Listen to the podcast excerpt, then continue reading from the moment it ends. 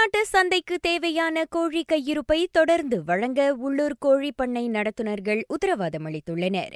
அத்துறை சார்ந்த பன்னிரண்டு தரப்பினருடன் விவசாயம் மற்றும் உணவு தொழில்துறை அமைச்சு நடத்திய சந்திப்பின் போது அந்த உத்தரவாதம் பெறப்பட்டுள்ளது. கோழி உற்பத்தி செலவின் அதிகரிப்பு கோழிகளை உட்படுத்திய தொற்று வானிலை நிலவரம் அதனால் கோழி உற்பத்தியில் ஏற்பட்டுள்ள சிக்கல்கள் என அச்சந்திப்பில் முன்வைக்கப்பட்ட அனைத்து விவரங்களும் கவனத்தில் எடுத்துக் கொள்ளப்படும் என அமைச்சு தெரிவித்தது.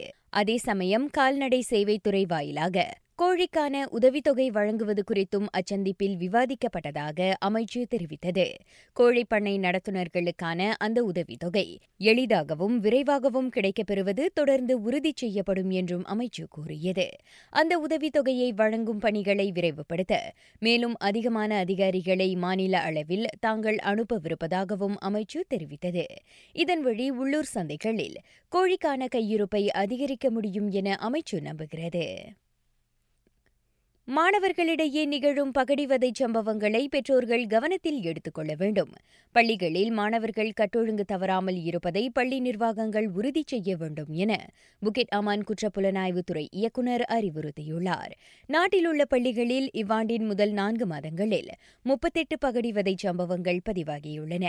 அவற்றில் எட்டு சம்பவங்கள் பஹாங்கிலும் ஏழு சம்பவங்கள் திருங்கானுவிலும் நிகழ்ந்ததாக அவர் சொன்னார். மலாக்கா கிளாந்தான் நெக்ரிசம்பிலான் ஆகிய மாநிலங்களில் உள்ள பள்ளிகளில் தலா நான்கு பகடிவதை சம்பவங்கள் பதிவாகியுள்ளன.